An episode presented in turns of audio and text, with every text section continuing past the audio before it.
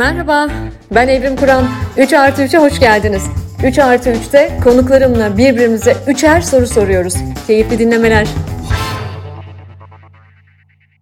Herkese merhaba. 3 artı 3'ün yeni bölümüne hoş geldiniz. Efendim bu bölümde konuğum seri girişimci, fütürist ve aslında 100 tane daha falan ünvanı var ama ben ünvanlardan hiç hoşlanmadığım için sayamayacağım ünvanlarını. Gerekirse kendisi sayar veya isteyen Google'layabilir.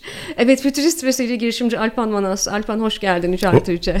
Hoş bulduk. Nasılsın? Ya, iyiyim, teşekkür ederim. Ne kadar çok ünvanın var. Web sitende de öyle. Ünvan, ünvan, ünvan. Ben de ünvansız bir hayat hayal ettiğim için senin iki tane ünvanını seçtim. Seri girişimci ve fütürist. Seri girişimci lafını da hiç sevmiyorum. Seri katil der gibi geliyor bana. Ama na- nasıl tanımlayacağız ki başka? Bilmiyorum. Belki bugünkü programın sonunda Tamam, yeni bir şeyler olur. buluruz. Fütürist de işte fütürist yani. Futurist, gelecek. Evet. Gelecek için işte gelecek hakkında atıp tutan. Futurist diye mi Evet. okumamız gerekiyor? Futurist, gelecek bilimcisi daha Gelecek bilimcisi. şık duruyor. Bence de daha şık. Şimdi ben her 3 artı 3'ün başında olduğu gibi bendeki karşılığını anlatacağım, seni tanıtacağım. Sonra birbirimize evvelce birbirimizle paylaşmadığımız üçer soru soracağız. Efendim e, Alpan e, Temmuz 1962 doğumlu. Temmuz doğumlu olduğunu özellikle söylüyorum. Temmuz doğumlulara torpil geçiyorum biliyorsun. Ben de Temmuz doğumlu olduğum için. E, fakat e, sevgili dinleyen neredeyse 100 bölümdür hep Ankaralılar geliyor. 3 artı 3'e. Bu sefer bir İzmirli geldi. İzmirliler konusunda e, çok e, deneyimli değilim. E, bakalım ne kadar İzmirli olduğunu e, yayında anlayacağız zaten. İzmir'de doğdu Alpan. Ege Üniversitesi Tekstil Mühendisliğinden mezun olduktan sonra New York'a gitti. New York Eyalet Üniversitesi'nde e, üretim yönetimi konusunda yüksek lisansını yaptı. E, New York'ta çalıştı bir süre ve e, 1987'de Türkiye'ye geri döndü. Ben tabii CV'yi hikayesini atlaya atlaya gidiyorum çünkü gerçekten 5 saat lazım CV'sini okumak için. 1987'de Türkiye'ye döndü ve e, 88'de e, e, Planet ve Teknoser'in ortağı oldu. Doğru söylüyorum değil mi? Evet, Kurucu Teknoloji. Holding'in ilk şirketlerini eski ortağımla kurmuş olduk. Ek- eski ortağıyla e, böyle iki şirket kurdu. Sonra 2005 yılında e, bu e, şirketler çok enteresan başarılar sağladılar ve Fast 500 EMEA programında sıralamaya katılan 500 uluslararası şirket arasında 185. sırada yer aldılar. Bir tanesi Exim. Bir tanesi Exim pardon. Ve e, 2006'da bu 7 şirketi bünyesine alarak Alpan ayrıldı ve merkezi Hollanda'da bulunan Brightwell Holdings'i kurdu. Şimdi e, bir sürü e, yerden tanıyor olabilirsiniz Alpan'ı. Ben böyle çok kurumsal bir hikayeden girdim ama e, o kadar çok yenilikçi fikri ve ürünü ülkeye tanıttı ki mesela iddia desem anlarsınız herhalde. E, iddianın fikir babası mı diyeyim sana ne diyeyim? Diyor ben sıfırdan Sıfırdan tabii tabii mu? ölçüyü aldık, elbiseyi biçtik, diktik, giydirdik. Fikir babası değil misin? Yani fikir babası bu fikirlik bir konu değil. O kadar geniş bir konu ki zaten e, Bloomberg onunla ilgili bir saat program yapmıştı benim hakkımda iddia ile ilgili. O çok farklı bir hikaye. Çok güzel bir hikaye ama e, sadece bunu konuşsak bugün geçer. O yüzden Evet ben zaten e, evet sadece bunu konuşmayacağım. Ama bir başka konu var ki bence sadece onu da konuşsak bugün geçer. Hugo. Hugo'yu hepiniz bilirsiniz sevgili dinleyen. Fenomen bir oyun. Benim kuşaktaşlarım özellikle bilir. Ee, neyse Hugo'yu da konuşuruz. İşte Hugo deyince benim söyleyemediklerimi anlayın siz. Bir de deniz taksi. Mesela deniz taksi. Ee, adı- ama o güzel bir başarısızlık hikayesi. Onu da anlatmam lazım. Onu sonra. anlatırsın çünkü ben seviyorum başarısızlık hikayelerini. Herkes ağzında gümüş kaşıkla doğmuş, Tabii, altın tabii. kaşıkla doğmuş. Bir sürü başarı hikayeleri var.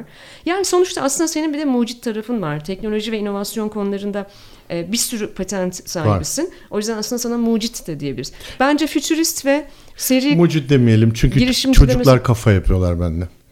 oraya da geleceğim. Oraya da geleceğim. Yani mucit mucit diye kafa yapıyorlar ama gerçekten Evrim. Ben seviyorum muciti de ya. Ne, ne güzel yani. Velhasıl girişimcilik, inovasyon, gelecek konularında e, şu anda kurumlara, üniversitelere dersler, konferanslar veriyor Alpan. World Future Society yani Dünya Fütüristler Derneği Türkiye Başkanı. Aynı zamanda Nım artık The- e, derneği kurunca başkanlık de şey oldu. The. D olduk. E, ama bu e, organizasyonun bir uzantısı var. Türkiye Fütüristler Derneği. Derneği tabii. Şimdi biliyorsun Tür- e, Türkiye'deki dernekler kanununa göre yabancı bir şeyin uzantısı olabilmen için yabancıların da e, şeyden e, güvenlik soruşturmasına geçmesi gerekiyor ki bu da teorik olarak mümkün değil. Dolayısıyla biz uzantısıyız ama e, organik bir bağımız Yok. Ama aynı ama yani adı, logoyu hepsini kullanabiliyoruz. Ee, ve şu anda onursal başkanısın. Ee, Evet. senden sonra Ufuk Hanım gelmişti diye hatırlıyorum. Ha Ufuk Ufuk da de, demin söyledim. Ufuk'tan Ufuk sonra- Tarhan e, o, yani o sıralamayı hatırlamıyorum. Yani hatırlamıyorum diye şimdi bir anda böyle hani konuşma yapınca bir de çok kişi geldi geçti. Evet. E, şimdi de Deloitte'tan e, yani Deloitte e, şeyli background'lu Hakan Göl e, bizim başkanımız. E, ben de elimden geldiği kadar destek olmaya çalışıyorum. Harika. Ee, bir de e, bir sürü şey anlatılabilir Alpan'la ilgili ama bir de e, Fatih Başkonsolos'tun ya sen bir Evet onu Hala da onu da bıra- bıraktım. Yani e, İzmir yapalım dedik ve daha doğrusu O hangi ülkeydi? Kamboçya. Kamboçya, Ee, evet. Ankara'daki konsolos arkadaşımız de, e, şey yapalım dönem dönem yapalım dedik. Çünkü Ankara'ya büyükelçilik açıldı. Hmm. O İstanbul'a geldi. Ben İzmir'e gittim. Sonra da e, yani artık bazı şeyler hani belli bir zamandan sonra e, şey vermiyor, heyecan vermiyor. Daha doğrusu bir anlamı kalmıyor. Hani title'lar bak kendin söyledin yani title azaltalım diye. Ben bir, bir tane azaltmış oldum. Gene eski Kamboçya konsolosuyum. Eski Kamboçya konsolosu. Güzel. E, Kamboçya'ya henüz gitmedim. Çok merak ediyorum. Gitmek Müthiş istiyorum. bir yer. Evet sırada sırada gideceğim ona inşallah. Döndükten sonra belki ben Kambo Kamboçya Fahri Başkonsolosu olurum. Kan, konsolos olabilirse başkonsolos değil. Başkonsolos olamıyorum özür dilerim. Ben, ben bu arada danışman ve baş danışman arasında kafam gidip geliyor da Evet. e, oradan dilim sürçtü. Ben Evet. de hiç baş danışman olamadım mesela hayatımda. Hayır Hep ben şunu da oldum. anlamıyorum. Bazen bir, aynı konuda iki tane baş danışman oluyor. O Ha, nasıl mesela, oluyor? kim kime rapor ediyor Ha, falan. yok, Nasıl? hayır. Zaten partilerde organizasyonlar dikeydir yani. Yani en tepede Allah'tan başlıyor. Aşağı doğru bir iniş var. Ben hiç partilerde doğru düz bir yatay organizasyonu görmedim yani. Hem de dim dikey bence. Aşırı dikey yani. İşte yukarıda Evet. Rabbimize kadar gidiyor. Ve bence en önemli title'ın e, sıra ona en sona bıraktım. E, üç tane de evladı var Alpa'nın. Dinç, Erk ve Hazal. E, ve gerçekten çok komik çocuklar. Çok eğlenceli bir ilişkiniz olduğunu biliyorum. Buradan Dinç'e, Erk'e, Hazal'a da selamlar. E, üç tipik Z kuşağı diyebilir miyiz onlara? Ee, evet. Z, Z kuşağı e, ve şey yani e, ben- benle ilgili yani biz boomer'ız. Onların gözünde biz boomer'ız. Eziyiz zaman zaman. ya onlara meslek konusunda yardımcı olamadım. Geleceğin meslekleri konferansı veren bir kişi olarak baba sen bilmezsin dediler yani. Harika, çok güzel bağladın. Çünkü benim de ilk sorum buradan gelecek. Şimdi ben de bir kuşak araştırmacısı olarak e, bana en sık sorulan sorulardan biri, hele ki bugünlerde sınav, e, lise giriş, üniversite giriş sınavları dönemleri, çocuklara ne yazalım? Efendim geleceğin meslekleri neler? Ben de hep e, ben bilmiyorum derim. Ben ne bileyim ben fütürist değilim bir kere. Ben bilmiyorum ama hazır bir fütüristi konuk almışken Geleceğin mesleklerini, yeni iş kollarını falan sana bir sormak istiyorum. Benim oğlan da işte seneye artık mesleğini, e, gerçi biraz erken seçiyor Kanada'da onlar seçti sayılır şu anda ama e, benim de şu anda gündem konularımdan biri. Ne diyorsun bir fütürist olarak geleceğin meslekleri? Bana çok saçma gelen bir soru bu. ha, Saçma onu ötesi, söyleyeyim. saçma geleceğin mesleği ne bileyim ya ben geleceğim Şimdi bir- Dijital cenaze levazımatçısı falan. Ya şöyle bir kere e, e, Evrimciğim şunu görmek lazım. E, bir kere diyelim ki hani benim iki tane çocuğum var. Ya, Pardon ikizler var. Erk dediğin için. İkisi farklı karakterler. Şimdi e, farklı eğilimleri var. Farklı beklentileri var. Birisi belki matematik ağırlığı, birisi başka konuya ağırlıklı, sosyal ağırlıklı olabilir. O yüzden de e, özellikle ben birebir de yani veliler bana soruyorlar işte Harun ne olsun Alpan? Ya ben Harun'u bilmiyorum ki. Harun'un neden hoşlandığını, neden zevk aldığını bilmiyorum. E, o, o yüzden de çocuklara e, böyle geniş kapsamlı gelecek anlatmak, söylemek bana doğru gelmiyor. Ha, ama ne olacak? İşte kork- korkular var. Şimdi korkular da şu. Biz eskiden geleceği daha rahat böyle tanımlayabiliyorduk. Ama artık tanımlayamaz hale geldik. Çünkü makine öğrenmesiyle beraber bu yapay zeka öğrenmeye başladı. Şimdi e, dikkat edersen mesela bir sene önceki yapay zeka ile ilgili bilgi birikimimiz ve gelecek e, uzgörümüz e, bu sene değişti. Hatta ben e, e, e, Esin Girit Tümer'le program yapmıştım. E, Alpan Manas'la e, e, gelecekte Türkiye diye böyle 16 serilik bir YouTube program serisi. Hani onunla yaptığım, konuştuğum gele, e, yapay zeka ve gelecek konuları neredeyse absolut olmak üzere. Yani neredeyse konu dışı kalacak. O yüzden de gelecekle ilgili ben meslek söylemekten kendimi şey yapmak istiyorum. Yani e, ne derler söylemek istemiyorum yani. Ama ne söyleyebiliriz? Yani yapay zeka şimdi şu olacak bir kere onu söyleyeyim. Şimdi bu işte GPT'ler, chat GPT'ler vesaire bütün bu yapay zeka ile ilgili konularda e, bir kere insanlar e, onlarla ilgili yazılımların entegrasyonu var. Bu yapay zekayı e, aslında şey gibi e, server gibi görmemiz lazım. Sunucu gibi görmemiz lazım. İşte onlarla onun arasını e, programlayacak çocuklar çıkacak, gençler çıkacak. E, eskiden işte web sayfası yapamıyorlardı ya. O zaman da ajanslar web sayfası yapıyordu. 15 bin dolar web sayfası, ajans. Yani şimdi biliyorsun program hazır geliyor yani. Sen iki tuşla program yapıyorsun. Şimdi web şeyde de öyle. Yani birileri artık diyecek ya bana ChatGPT öğret. Yani artık yapay zeka öğreteceğiz insanlara. Yani yapay zeka nasıl kullan? Yani aslında bir önümüzdeki bir, bir dönem böyle kullanma kılavuzluğu gibi bir program şey olacak, dönem olacak. Yani o insanlar kullanma kılavuzu gibi e, çalışacaklar. Gençler daha çok şey de var mesela program yazan programların çıkmasıyla beraber programcılığın da belki önü gidecek. Ama ben inan tahmin ediyorum ama tahmin edebildiğim başka şeyler var. Yani işte mesela e, e, firma sayılarının azalacağını biliyorum. Yani olaya meslek açısından bakarsak aslında en büyük tehlike şu. Şimdi Amerika e, planlama açısından ben Amerika'yı alıyorum yani hani Amerika'yı sevdiğimden değil bildiğimden anlatıyorum. Ya Amerika diyor ki yani şu 2030 30 yılında Beni attım kafadan işte 662 226 tane e, şeye e, e, hemşireye ihtiyaç olacak diyor. Şimdi yani ona göre oradan böyle geri geliyorsun. Kaç tane şey olacak? E, e, şey verilmesi lazım. Mezun verilmesi lazım. Kaç tane okul var vesaire. Yani bunun planlaması yapılıyor. Ama e, Türkiye'de böyle bir planlama olmadığı için aslında geleceğin meslekleri e, şeyi o yüzden beni rahatsız ediyor. Yani benim konuşacaklarım Türkiye'ye özgü bir konu da değil. Şimdi insanlar yani her üniversite bir kasa bir masa yerler açıyorlar. Ne bileyim işte tıp dişler diş, diş hekimliği gibi zor bölümler var. Yani onlar daha pahalı yani işte diş hekimliği için bir tane koltuk moltuk bir şeyler alman lazım. Ona baktığın zaman da e, Türkiye'de yüze yakın diş hekimliği fakültesi var yani. Hep benim çok sık yaptığım bir espriydi. Burada da yapmaktan kendimi alamayacağım. Yani Türkiye'de o, diş, e, çekilecek o kadar diş yok yani. e, dolayısıyla ben programlama açısından sıkıntı görüyorum. E, şimdi yani programlama vesaire konularında kendi ni geliştirmek istemeyen veya işte hukuk vesaire gibi. Yani e, analitik olabilir bir insan e, ne, e, analitik insana ba- başka şeyler sunmamız gerekiyor. Ne bileyim yani o çocuk çok zeki olabilir.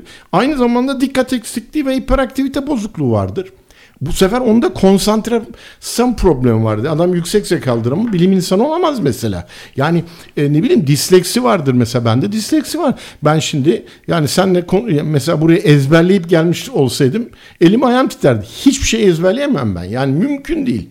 Yani papağan bile e, eğer hani bir şey olmuş olsaydı e, ezber mesela bir yetenektir. E, zeka da bir yetenektir. Mesela papağan benden daha yetenekli. Çünkü o 800 tane kelime ezberleyebiliyor yani. işin şakası. Ben biraz daha fazla da biliyorum. Yani o yüzden de bu geleceğin meslekleri konuları biraz benim sevmediğim konu. Ama şimdi yapay zeka dedim geldi mertliği bozdu. Hmm.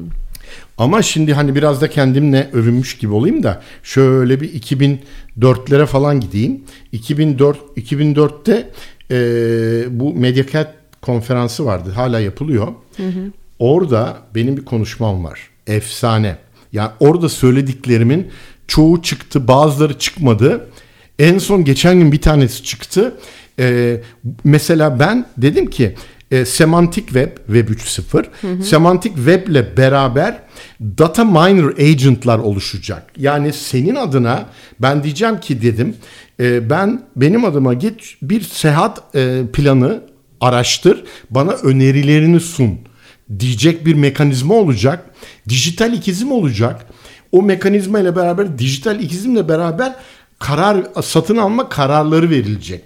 Yani o da onu anlatmamdaki neden de işte e, şey olduğu için biraz da reklamcılara yönelik bir E, uygulama şey olduğu için konferans olduğu için ben de şöyle dedim. Reklam veren kimle muhatap olacak? Yani evrime mi ulaşacak? Evrimin dijital ikizine mi ulaşacak? Dijital ikizine ulaşır, ulaşırken evrimin bütün e, her şeyini bilmesi lazım. Bütün datalarına sahip olması lazım. Şimdi e, bütün datalarına sahip olursa ev, evrime şunu diyebilir. Ya yani işte iPhone iPhone da kullan. Şu, şu yeni modeli çıktı. İşte e, pikseli biraz daha fazla. İşte istersen bunu şurada satayım, şurada alayım vesaire gibi. Yani e, sen dijital ikizine vereceğin yetki gittikçe artmaya başlayacak. Hani t- seni tanıdıkça o yetkiler, alınan yetkiler artmaya başlayacak. Zaten e, yavaş yavaş biz beyinden de bilgi almaya başlayacağız. Neyse on biraz şey oldu hani e, üç tane sorun var. Bütün, ben konuşmayayım. Zaten satır aralarında evet yani soracağım soruları da patlatıyorsun burada sanki biliyormuşsun gibi. Vallahi Sorularımı bilmiyorum. söylemişim gibi ama e, gayet iyi anladım. Aslında ben şöyle cevap veriyorum senin bu anlattığın e, forma. Geleceğin mesleklerini değil geleceğin yetkinliklerini konuşalım. Bravo. Geleceğin yetkinlikleri de galiba e, bir numarada e, dijital okur yazarlık. Yani bu dünyanın okuru yazarı olabilmek, üniversite diplomasının bölümünün ne olduğu fark etmeksizin. Ali bana, e, oğlum Ali geçenlerde dedi ki 4 yıl çok uzun. Ben e, vazgeçtim 4 yıllık üniversiteye gitmeyeceğim, sinema okumak istiyor. 18 aylık kurs buldum ona gideceğim ben dedi. Ben tabii önce bir karnıma yumruk yemiş gibi oldum ayrı konu ama Çok haklı doğru bir değil karar. mi? Çok haklı yani. Çok doğru bir karar. hani benim o arkaik tarafım, o O Ama o bizde o do- dogmalar oturmuş. Evet. Yani biz onunla büyümüşüz. Şimdi ne der? Hani Tabii. çevre, ne der? ne der? Ulan çevre ne der? Yurt dışında çocuk okutuyor gurbette bilmem Evet. ne. Kursa gitmek için mi falan mı der Yani çevre? Ama şöyle bir gerçek de var yani şimdi benim bir, bir- birkaç tane arkadaşım var. Çocukları yani Amerika'nın yani top 50'sinde okumuşlar. E, gelmiş bana diyor ki abi sana CV'sini göndereyim. Ya. Yavrucuğum abi sen 150 120 bin dolar yılda vermişsin bu çocuğa. Yani yaklaşık bir 400-500 bin dolar. E çocuk orada yedi içti. Yani bir teklik gitmiş. E şimdi bir teklik e ben de yatırım olarak bakıyorum. Yani bir tekliğin e, geri dönüşü sonsuz. Evet. Yani sonsuz. Yazık bir de e, burada işte Türkiye'nin en iyi üniversitelerinden mezun olup e, askeri ücret artı 2000 lira ile çalışma hayatına giren çocuklar var. E şimdi o zaman niye okudun o üniversitede? Yani yazık değil mi? Yani ailen o kadar para, ailenden uzak oldun. E, yani o yüzden ben bu üniversite konusu benim e, Hazal mesela baba diyor "E, yeter diyor iki yıl yeter diyor ben iki yıl şey yapacağım yurt dışına gideceğim diyor. Şimdi bir an böyle kastım sonra git abi dedim. Yani ben mesela oğlanları da çalışsınlar yani onlara ben sürekli staj staj diyorum çünkü üniversite bitirmedikleri için ama staj staj staj çalışsınlar. Ve master dünyanın en gereksiz şeyi. Yani MBA'ler falan filan. Ha bak sen de gittin ben de gittim Harvard Business School'a. Case study'ler çok önemli. Yani e, bana ben hayat case study gitmesi lazım. Çünkü e, ya çok özür dilerim sözünü tam ağzını açarken konuşuyorum böyle k- Yo olmuyor. lütfen rahatına bak. Ha, şimdi mesela bu case study konusu nedir biliyor musun? Doktor diyoruz. Mesela ben doktor olsam e, acil servis doktoru olmak isterdim. Tamam mı? Yani e, kavşaklarda çok hızlı karar vermek önemli. Tamam mı? Krizi yönetebilmek önemli. Elleri ayağı ben çok e, çok iyiyim her şeyi çok yönetirim ama bir kriz anında eller ayaklar birbirine dolaşır o bir yetki o o zaman o yetkinlikte olan insanı sen tepelere getiremezsin. Lider yapamazsın. Bizdeki lider şeyi biliyorsun bağırır, çağırır, elini yumruğunu yere vurur. Ha bu çok iyi lider olur. Liderlik o değil yani. Veya peşinden insanları sürükler. Yani anavrat küfrederek sürüklemek başka, sevgiyle arkandan insanları sürüklemek başka. Dolayısıyla o da kendi içinde bir şey. Evet. Bir de hani e, e, Harvard Business School örneğinde veya benzeri iş okulları çok önemli tabii ki ama şimdi artık erişim de o kadar kolay ki yani HB, e, HBS'in vakalarına bilmem nelerine zaten erişebiliyorsun ya. Para verip alıyorsun. Para verip alıyorsun. Ya uçağa binmeye gerek yok ya. Yani açıkçası öyle. Yani ben de bir e, Türkiye'de bir e, üniversitede lisans ve yüksek lisansa dersler veriyorum. Ben oradan alıyorum vakaları öğrencilerime. Oradaki vakaları zaten E, çalıştırıyorum yani. Aynen öyle. E, ve bu, bu çok hani bunlar için e, illa da oralara gitmeye artık gerek yok. Bizim zamanımızda belki biraz daha durum farklıydı. Ben ne zaman soru soracağım? Şimdi soracaksın sıra Ha, sende. Ha tamam. Evet. İlk peki. Şimdi ben böyle bir hazırlık yapmadım. Ee, ama Zaten hazırlık yapsan şaşardım. e, sebebini, hazırlık yap- sebebini yapmadım söyleyeceğim. ama yani Sebebini son 10 söyleyeceğim. dakikada böyle bir, bir şeye bakayım dedim. Senin şimdi e, bir tane 2018'de bir kitabım var Telgraftan Tablete diye. Sen bir kuşakçı bir insansın. Yani kuşakları çok e, şey olarak e, inceliyorsun. E, ben mesela bu Türkiye'nin 5 kuşağına bakış e, telgraftan tablete. Bu çok güzel bir şey. Aslında telgraftan tablete veya işte sa- sarmalı e, tape'ten e, streaming'e de bunlar benzer şeyler söylüyorum. Burada ben sana hani bir örnek vereceğim. Aslında sadece kuşakla değil sormak istediğim. Bir de e, uyumla ilgili. Şimdi bizim e, diyorlar ki çiftçimize teknoloji kullanmadan gidemez. Kardeşim çiftçinin Türkiye'de çiftçinin yaş ortalaması 55. Şimdi o teknolojiyi nasıl kullanacak? Bunu bir kenara yazdık. İki, e, e, Almanya'ya uçtum geçen hafta. Oradaydık, Almanya'daydık. İlk defa Frankfurt, e, pardon Münih ve Frankfurt'ta yeni bir uygulama başlatmışlar. Uçağa, uçakta herkese birer tane şey dağıtıyorlar. Böyle ufak bir kağıt dağıtıyorlar. Üzerinde e, üzerinde şey var. E, bir e, piya- e, aman kod var. QR kod var. O QR kodu okutuyorsun. Diyor ki sana aşağı indiğinde e, şeyi aç diyor. Wi-Fi'yi aç diyor. E, ondan sonra bunu okut diyor. Şuraya bağlanacaksın diyor. Ondan sonra diyor e, bizim sana soracağımız yani şeyde soracağımız Kapıda. pasaportta soracağımız sorulara buradan cevap ver hızlı gitmen için diyor. Ve bunu ilk defa geçen iki hafta önce başlatmışlar test olarak ve bunu bize de diyor geri bildirim ver. Nasıl yaptık? iyi midir? Hoş mudur diye. Şimdi, Yapabildi mi insanlar acaba Alfa? hayır. Nasıl yapacak? Hayır mümkün değil. Mümkün değil. Ya ben sana şöyle söyleyeyim. Hani firma da vermeyeyim, kişi de vermeyeyim. Bir tane e, işte NFT NFT var diye ge- bir, bir zaman işte yapay zeka gelince tabii NFT'nin canı e, sıkıldı. E, şey oldu, ezildi. Şimdi mesela NFT NFT yani sen NFT ile ilgili bir şey satacaksın da millet e, şey cüzdan indirmeyi bilmiyor. Yani o yüzden şimdi sorumu sorup da kendim cevap vermeyeyim lütfen. Na- yani bu kuşaklar e, nasıl uyum sağlayacak bu dijital şeye? Evet zaten benim kuşak çalışmaktaki sebebim şu kuşak çok iyidir e, aman da aferin bu da çok lanetlidir onları onlardan vazgeçelim. Bunlar boomer bunları at gitsin bunları, bunlarla devam edelim demek değil. Benim söylemeye çalıştığım ki evet ilk kitabım Türkiye'nin 5 kuşağına bakıştı ama şu an Türkiye'de ve dünyada 6 kuşak artık bir arada 2023 itibariyle. Benim derdim e, bu kuşakların hepsi birlikte bizim kuşağın tabiriyle Voltran'ı oluşturabilir mi? Yani birbirlerine uyumlanabilirler mi? Çünkü hepsinin harikulade olduğu alanlar var ve bu deneyimleri ve bilgileri birbirlerine transfer edebilirler mi? Hiyerarşik, mekanistik olmayan bir yapıda. Yani biz bu kuşakların hepsini aynı masaya oturtabilir miyiz? Bir iş ortamında, eğitim ortamında. Hepsi kendindeki kıymetli asetleri bir diğerine aktarabilir mi? Ben bunun mümkün olduğunu düşünüyorum. Hatta Avrupa Birliği'nin uzun yıllardır bununla ilgili programları var. Ee, özellikle e, seniorlara, daha deneyimlilere işte 50 yaş üstüne dijital yetkinlikler kazandırmakla ilgili, dijital Avrupa Birliği vatandaşları haline getirmekle ilgili falan filan.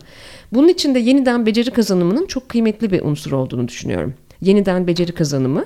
Özellikle de belli bir kuşakta, belli bir yaş üzeri insanda bunlar daha kıymetli. Mesela bence 45 yaş üstü bireylerin çok e, ciddi şekilde yeniden beceri kazanımına ihtiyaçları var. Peki biz bunu nasıl yapacağız?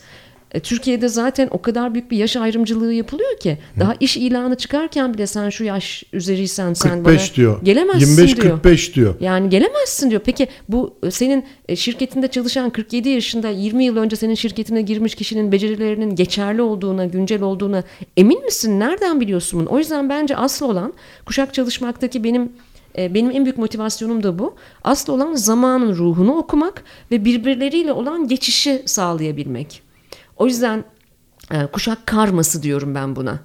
Aslında e, kuşaklar arası intervensiyon dediğimiz bir konsept bu. Her biri birlikte bir araya gelip birlikte çalışabilir. Mesela senin kuşağın çok iyi hikaye anlatıcısıdır. Veriyi nefis hikayelendirerek aktarabilir. Ve sen bunu çok yani ve bir genç bunu çok rahat anlayabilir. Onun için senin kuşağın e, özellikle Türkiye'de Y jenerasyonuyla çok iyi anlaşan bir kuşaktır. Benim kuşağım, X kuşağı biz çok sonuç odaklı ve kaosu düzen ortamına rahatlıkla çevirebilecek, çok hızlı sonuç alabilecek bir kuşağız. Bu da bizim kuvvetli yanımız ama ilişki yönetimi, e, duygusal zeka bu konularda daha geriyizdir. Hmm. Gibi gibi yani her kuşağın katkı koyabileceği şeyler var. Öte yandan yeni jenerasyonlar ise özellikle Türkiye'de 2000'den sonra doğmuş 25 milyon birey ise teknoloji okur yazarlığı konusunda üst kuşaklara destek olabilir. Hı hı. Ve neden böyle bir hayata ihtiyacımız olduğunu tanımlayabilir. O yüzden ben böyle bir çoklu yapı hayali içerisindeyim. Benim derdim kuşakları kutulara koyup sen şöylesin sağa geç sen böylesin sola geç demek değil. Hepimiz birbirimizden öğrenebiliriz. Benim bütün derdim bu. Ben soruma e, devam edebilir miyim? Yani evet. şey, daha doğrusu senin biraz daha bir şeyler anlatman için bir Hı-hı. soruyu devam ettirmek istiyorum. Şimdi bu söylediğine yüzde yüz katılıyorum. Burada temel bir şöyle bir sıkıntı var. Şimdi e, kişisel farkındalıkla ilgili e, belirli yaş şeyleri var. Ben mesela 55 yaşında maksimum bir kişisel farkındalığa ulaştım. Artık yani gerçekten mesela kendimi kontrol edebilirim. Duygularımı kontrol edebilecek düzeyde olaylara bakış açım inanılmaz değişti.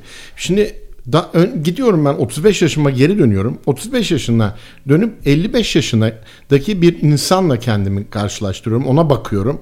Abi ya 55 yaşına gelmiş abi ben daha iyi bilirim biz daha hızlıyız. Yani aslında kuşakların e, bir üst kuşağa bakışları daha acımasız. Eee yani mesela işte benim çocuklar ya baba bilmez gerçi benle o mücadele edemiyorlar o ayrı konu da yani ama o ediyorlar şeylerde ya. Ed, ediyorlar ben. Yok yok şey değil. Ee, e, yani şöyle mücadele etmekten kastım ben onlarla ben onlarla şeyim e, teknolojik olarak kendi, yetebiliyorum. E, ama ben benim arkadaşlarım birçoğu yani yüzde 95'i çocuklarla mücadele edemiyorlar. Yani çocuklar sen anlamazsına getiriyorlar. Şimdi işte o sen anlamazsın. Neden? Çünkü onların bilinçleri daha e, oturmadı veya algı şeyleri ve kişisel farkındalıkları çok güçlü olmadıkları için e, yani e, hani bilgiyle e, özgüven arasında böyle bir çan eğrisi vardır ya. Yani hiç bilgin yokken e, maksimum özgüvenin vardır. Dunning-Kruger sendromu. E, Dunning-Kruger'dan ziyade bu daha farklı bir şey. Yani X, X'e, X şeyine, e, eksenine e, şey yazıyoruz. E, knowledge yazıyoruz. Yani bilgiyi yazıyoruz. E, Y'ye de zorluk algısını yazıyoruz. Tamam mı? Ve bir çan eğrisi çiziyoruz. Çan eğrisinin sıfır noktası yani x sıfır y sıfıra baktığımızda adamda hiç bilgi yok. Adam zorluk algısı da doğal olarak sıfır. Yani her şey çok kolay geliyor. Bak senin bir sürü arkadaşın vardı benim benden örnek vereyim. Adam inşaatçıdır. Abi ya bırak ya işte tekstil daha kolay oraya gireceğim. O diyor bilmem ne daha kolay ona gireceğim. Herkese göre kendi sektörü e, e, çok zor Başka sektör çok kolay. Çünkü o sektörü bilmiyor. Şimdi ne oluyor? Bilgini arttıkça zorluk algın artmaya başlıyor. Belli bir noktaya geliyorsun. Ulan bu çok zormuş falan diyorsun. Sonra o bilgi art, iyice arttıktan sonra daha kolay gelmeye başlıyor. Dolayısıyla işte bu e, düşük yaşta ben onu kuşak olarak e, e, vurgulamak istemiyorum. Ya, küçük yaşta olan insanlar bu çan eğrisinin daha tepesine gelemedikleri için her şey onlara kolay geliyor. Şimdi bizim onlara bunu nasıl anlatacağız Evrim? Yani bunlar e, bizim geçtiğimiz yolların e, zorluklarını e, nasıl algılayacaklar? Ama bu taraftan da bakalım. Yani e işte biz bayramlarda babaannende işte ne bileyim sobada kestane e, ısıtır orada oturur konuşurduk. Bizim zamanımız ne güzeldi. Ya çocuk ilgilenmiyor. Soba ne demek? Çocuk bilmiyor belki.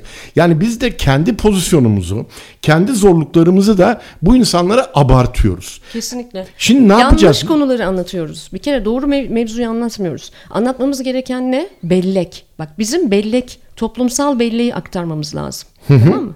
Doğru. Bizim bir kere çocuklara tarih sevgisi ve bilinci, özellikle yakın tarih, Cumhuriyet tarihi. Bunları aktarmamız lazım. Ya Osmanlı tarihi. Osmanlı tarihi. A, eğer merak ediyorsa baksın okusun ama ezberletmeyelim. Ezberletmeyelim ama bir de ağdalı e, metafizik hikayeler anlatmayalım da. Kesinlikle. Yani tarih bir vaka çalışmasıdır çünkü. Doğru.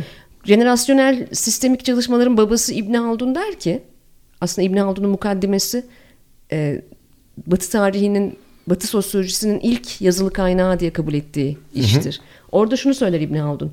Zamanlar zamanlara suyun suya benzediğinden daha fazla benzer.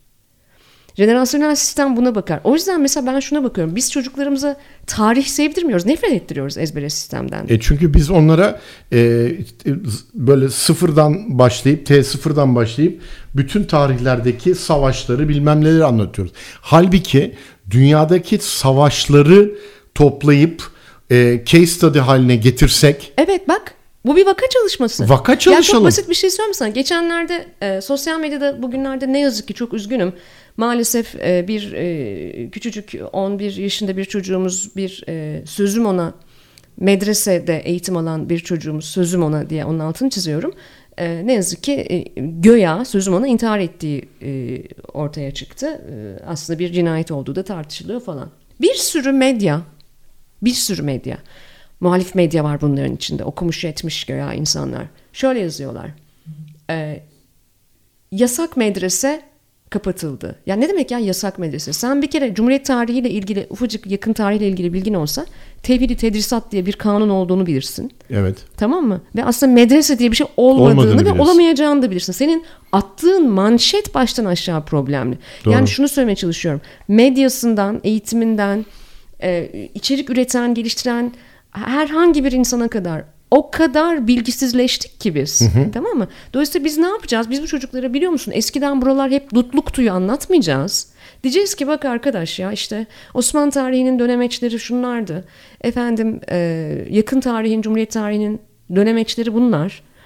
10 yıl önce şu vardı, 20 yıl önce bu oldu. Biz bunları bunları böyle açtık. Bunların hepsi birer kriz vakasıydı. Böyle böyle açtık. Şimdi mesela benim oğlum öyle biri. Benim oğlum çok meraklı. Dünya tarihine, Avrupa tarihine, yakın tarihe.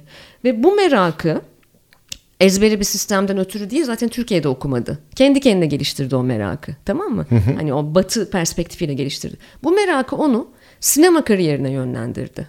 Ve sinemacı olmak istiyor. Yani gayet Bak çok alakalı değil alakalı. mi? Muhtemelen belgesel falan yapacak bu çocuk ve yüksek teknoloji kullanarak yapacak Aynen. bunu. Digital medya çalışıyor bir taraftan Aynen. da. Bence süper. Al sana süper bir kombinasyon. Bir tek diyor ki antropoloji de öğrenmem lazım. Müthiş. Acaba ben bir de antropoloji mi okusam? Yani çocukları biz zaten e, aslında açık büfe önlerine serdiğimiz zaman opsiyonları bir miktar düşünce özgürlüğü de verdiğimiz zaman bence oturup onlara bizim zamanımızda öyle değildi yok efendim bizim zamanımızda şöyle değildi dememize gerek yok. Yani referans noktalarının her referans noktasının doğru olacağı anlamına gelmiyor. Bu konu söylediklerine bir şey, bir şey eklemek istiyorum. Bir, şimdi Osmanlı Osmanlı tarihinde ne yapıyoruz? İşte Abdülhamit. Tamam Abdülhamit kötü de işte e, toprak kaybetti de vesaire. Bak e, hep tartışmalarda yaptığımız şeyi yapıyoruz kişiselleştiriyoruz. Yani olayı Abdülhamitleştiriyoruz. Kardeşim Abdülhamit iyidir, kötüdür. Beni ilgilendirmez. Abdülhamit değil oradaki. Oradaki yani e, post hani post diyoruz ya. O post o e, zaman döneminde niye toprak kaybetti? Evet. Tamam mı? Abdülhamit değil bizim derdimiz. Şimdi biz tabii e, Atatürk'ü bir taraf çok sahiplenince doğal olarak bir tarafta başkalar başka yerleri sahiplenmeye çalışıyor. Halbuki Atatürk herkesin Atatürk'ü. Abdülhamit de e, tanımasam da sevmesem de sevsem de beni ilgilendirmiyor. Benim için niye toprak kaybetti? E, ha bundan sonra toprak kaybetmeyeceğiz tamam da ama oradaki mantığı çözmemiz lazım. Yani oradaki management skill'ler neydi? E, neye dikkat ettiler? Yani işte e, yani kadın faktörü neydi? Hı hı. Mesela Zeus'la ilgili bir espri dolaşıyor karikatür gördün mü bilmiyorum. Gördüm. Yani işte e, kandım kullansaydı incecik bir kitap olacaktı. Onu Zeus. da iki taraftan e, e, çekiştiriyorlar. Yani o kadar polar bakıyoruz ki meseleye. Şu an Zeus'u da bir oradan çekiyorlar bir buradan. Halbuki çok önemli bir mitolojik karakter ve algılamamız gerekiyor.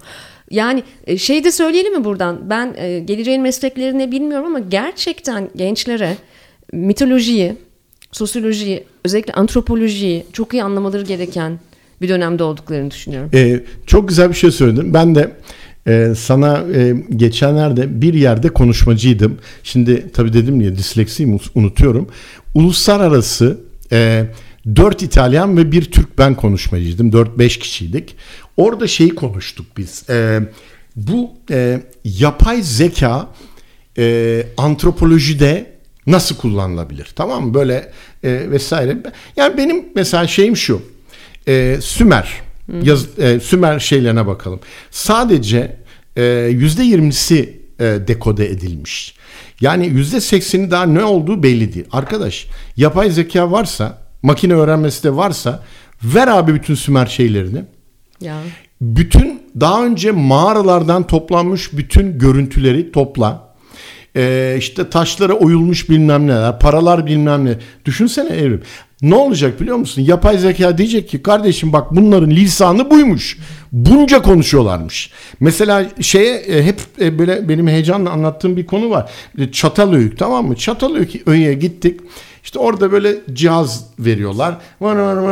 Anlatıyor. Ben bu tip yerlerde bu cihazları dinlemiyorum. Neden? Çünkü çıktığım anda unutacağım. Yani niye ben abi orada Eray Eray Yüksek bak bizim Füçülser Derneği'nin bir başkanlarından biriydi. Eray dedi ki abi dedi ben seni tanıyorum dedi. Ben sana hap vereyim dedi.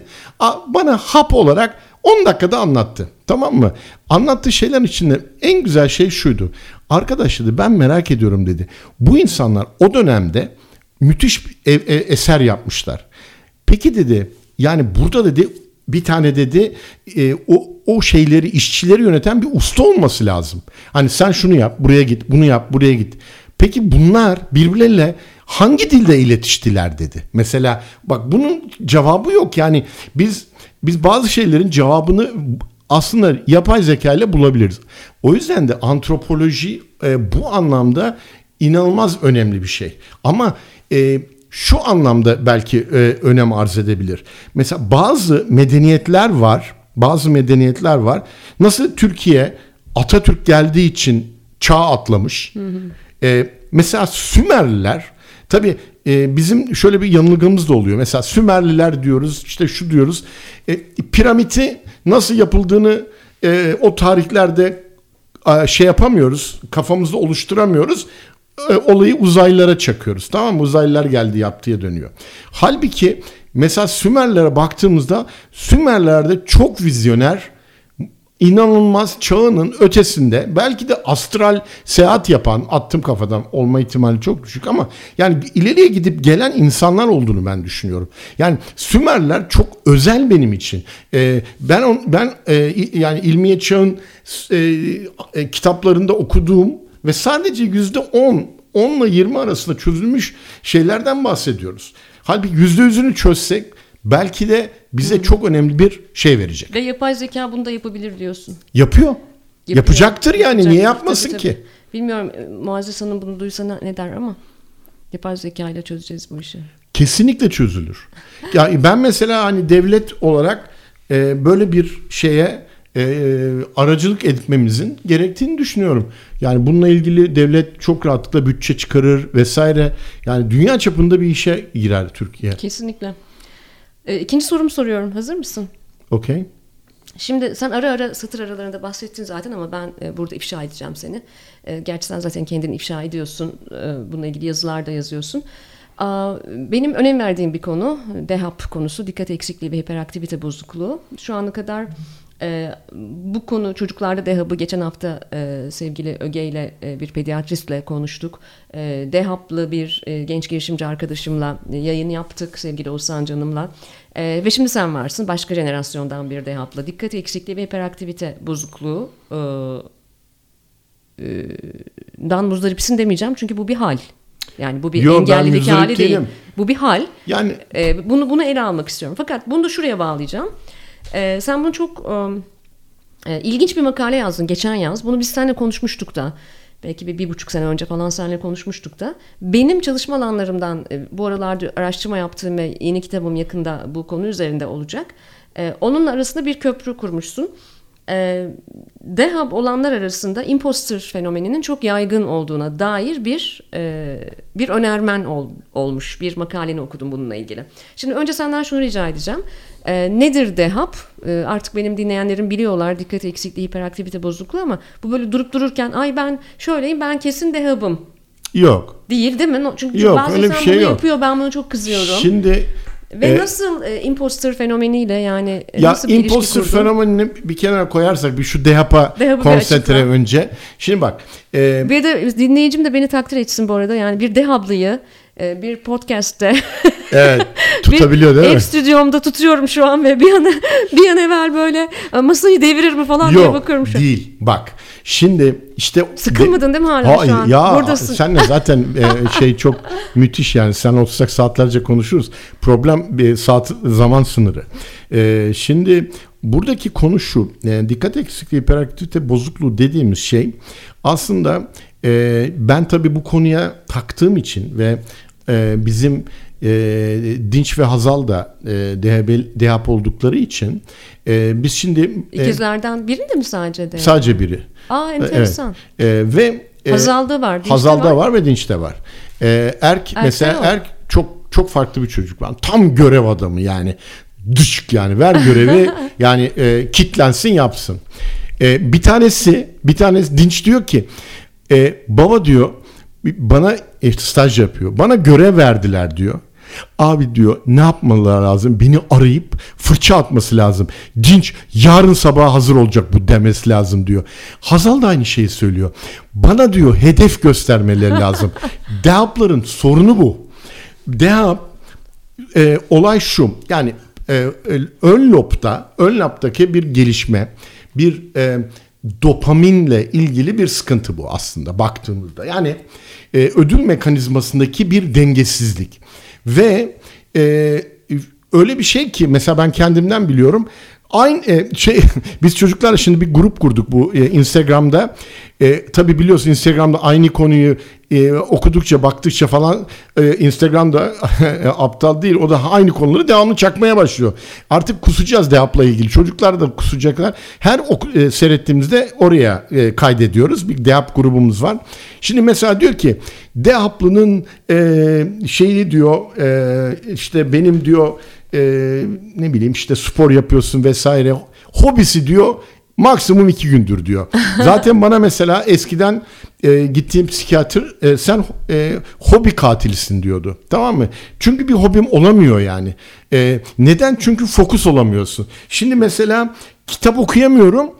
Bir baktım e, şeyden Storytel'den e, 36 tane kitap like etmişim. E, ve gıdım gıdım okuyorum. Yani e, Dinliyor musun? dinliyorum, Dinleyebiliyor musun? dinliyorum. Ama tabii, tabii. okuyamıyorsun. Okuyamıyorum ama dinliyorum. O yüzden e, ben de e, fark ettim ki sen benim e, kitaplarımı okumamışsın ve e, ev stüdyoma gelen konuklarıma Aa, e, olay bu kadar. şu anda Tabii tabii. belki beni okur ama bak ben dehaplılar için de yazıyorum. Neden? Çünkü ben bir gecede okunabilecek kitaplar yazıyorum. Sana armağan ettiğim kitaplarımın her birini bir gecede toplam üç gecede okuyabilirsin. Bir dene bakalım. Bak şöyle yapalım mı? Ee, ben DEHAP'lar için şunu söyleyeyim. 60 yaşına gelmiş bir insan olarak, boomer olarak çocukların gözünde. Ee, aslında beyin e, yani odaklanma dediğimiz konu aslında senin günlük olarak e, planlamanla ilgili. Eğer sen e, bir ertesi günü e, eğer sabah erken kalkıyorsan 7 ile 8.30 arasında planlayabiliyorsan veya bir gece önceden planlayabiliyorsan efendim kendinin kullanacağı şekilde bir sürü aplikasyon var. Efendim o task dediğimiz görevleri sıralamayla yapabiliyorsan onları şey yapabiliyorsan bak e, Ve sen bunları acayip yapan bir adamsın. ben bunu acayip yapan biriyim ama sana başka bir şey söyleyeceğim. Yani dünyadaki bütün e, en önemli şeylerin hepsini takip ediyorum. Bak şuradan kendi kendime açayım söyleyeyim. BBC News, ondan sonra Economist, En- Engadget, Euro News, e, efendim Global News, Grand News, New York Times, Reuters hepsi var. Geçen gün e, şunu fark ettim. Abi ben bunları iki gündür bakmıyorum.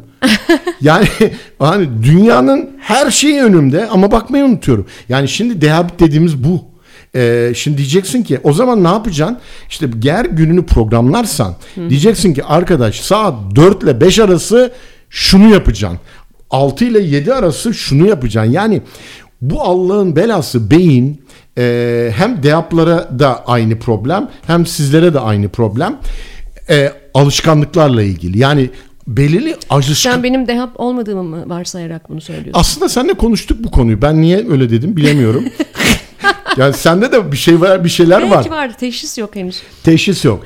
Ee, ama yani e, her insan için çok önemli bir konu ki beynin beynin e, yani beyin şeker yakıyor tamam mı? Yani bir, belli bir elektriksel devresi var. Şeker yakıyor. Şimdi beyin de uyanık. Ulan diyor ben diyor bunu rutine bağlarsam diyor e, motoru rolantiye almış olurum diye daha az şeker yakarım diyor. E, nedir rolantiye almak? Yani bizim işte kas hafızası dediğimiz bazı şeyler var. Mesela ben bir şeyi fark ettim onu paylaşayım. Belki ben sana bir tane az soru sormakla kalabilirim ama bu çok benim heyecanlandıran... Kalamazsın konsepti bozamıyoruz. Öyle mi? Evet. O zaman ben sana soruyu sorayım kendi cevap vereyim. Şöyle o zaman dur bunu anlatayım sen e, sana soruyu sorayım. Bir de yani şeyde bağlayalım sorum havada kalmasın. E, ben şu, şu buradan şunu duyuyorum yani e, sevgili DEHAP'lı dinleyen veya çocuğuna e, ailesindeki bireylere DEHAP teşhisi konmuş e, veya konacak olan dinleyene söylüyorum. Bunun iş ve okul başarısı e, ile alakası yok. Yani işinde, okulunda, hayatın performans gerektiren alanlarında bir DEHAP'lı da DEHAP'lı olmayan biri gibi performans gösterebilir Bilir, ve ama- başarılı olabilir. Ama A- ama ama şimdi üzülerek söylemem lazım. Ee, ben Atatürk İzmir Atatürk Lisesi'nden 5.50 ile mezun oldum bir kere. Yani bir başarısızlık var. Başarısızlığın başarı neyse. E, başarı Alpan, neye yani göre notsa, notsa Notsa. evet. E, ama başarı neydi? Ben or, orta- e, orada okul takımında basket oynuyordum. E, benim işte e, bizim okulun e, okul takımının şeyi de e, ne derler koçu da e, yani e, bizim e, edebiyat öğretmenimizdi. Bir kere edebiyattan paso geçiyordum. Yani ondan sonra müzik onlar bunlar yani bütün derslerde yazık adamcağız rica, Allah rahmet eylesin ricacı oluyordu. Ya Alpan'ı geçirelim, Alpan'ı geçirelim. Şimdi şöyle e, dikkat edersek DEAP'ların gelişimi şöyledir. İlkokulda birincidir. Her şeyde çok iyidir. Ortaokulda süperdir, hafifler, yavaşlar. Lisede birinci sınıftan itibaren performans düşer. Çünkü e, not tutmaz, e, kendine çok güvenir, acayip derecede e, dikkati dağınık olduğu için sağa sola e, şey yapır, bulaşır. E, genelde arka sıralarda oturur, sağ arkalarda oturur. E, e, ki sınıfı kontrol eder ki herkese böyle laf yetiştirsin diye. Dolayısıyla e, sonra üniversitede de başarı iyice aşağıya iner. Yani ben DEAP'lı olup da üniversitede üstün başarılı bir insan görmedim.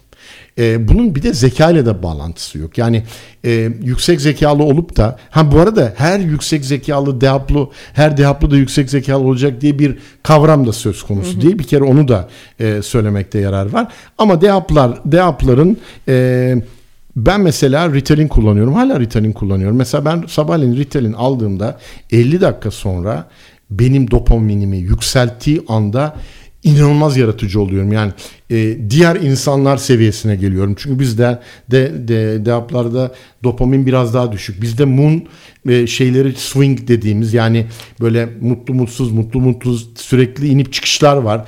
İnsan karşıdakini rahatsız eder. Yani karı koca veya e, boyfriend girlfriend ilişkileri içinde aslında şey değil. Yani depresif zannedebiliriz belki bir bireyi ama belki de aslında dehaplıdır.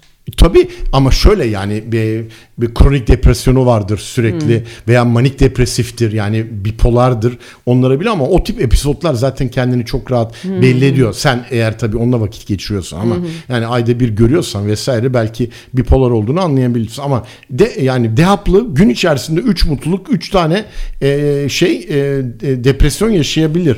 Yani karşındaki e, ne?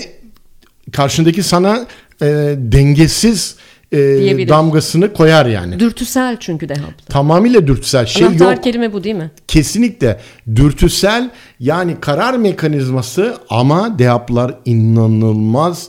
Eğer kendini yetiştirmiş, bilgiyle bezemiş bir deaplı varsa e, onların karar hızı, e, e, insan yönetme becerisi ve e, şey yönetme, kriz yönetme becerisi e, hiç kimsede yoktur. Yani ben onu altına imzamı atarım.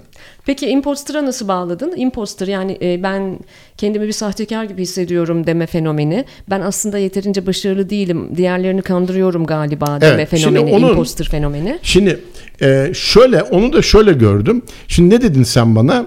e, CV'in çok büyük dedin değil mi? Evet. Çünkü benim CV'min büyük olmasının nedeni kendimden tatmin olmamam. Aa yetmedi bu, yetmedi bu, yetmedi bu. Hmm. Yo bu mu aman olur mu canım?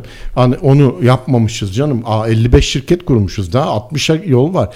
Yani e, şimdi akıllı insanlar, akıllı insanlar bir başarıya ulaştıklarında o başarının zevkini böyle alırlar.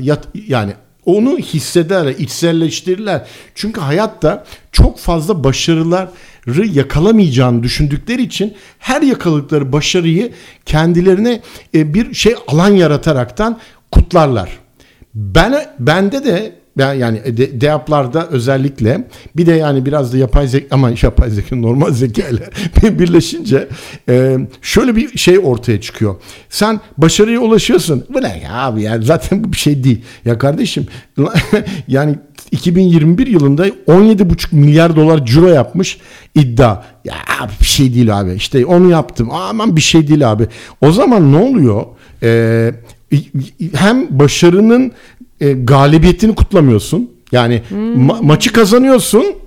E, ondan sonra bir sonraki maça bakıyorsun. Ya arkadaş maçı bir kutla. Şimdi sen maçı kazanıp maçı kutlamadığın zaman e, bilinçaltın da sana kızmaya başlıyor. Yani arkadaş yani e, o zaman da sürekli alttan sana o zaman sana başka görev. O zaman havuç gittikçe büyümeye başlıyor. Yani ondan sonra buradan bir fırlatıyor boğazın öbür tarafına gidiyor havuç. E, e, DEAP'ların en büyük problemi o. Kendilerine ulaşılması zor hedefler koyuyorlar. O zaman bizim e, imposter araştırmamıza ben seni de davet edeceğim.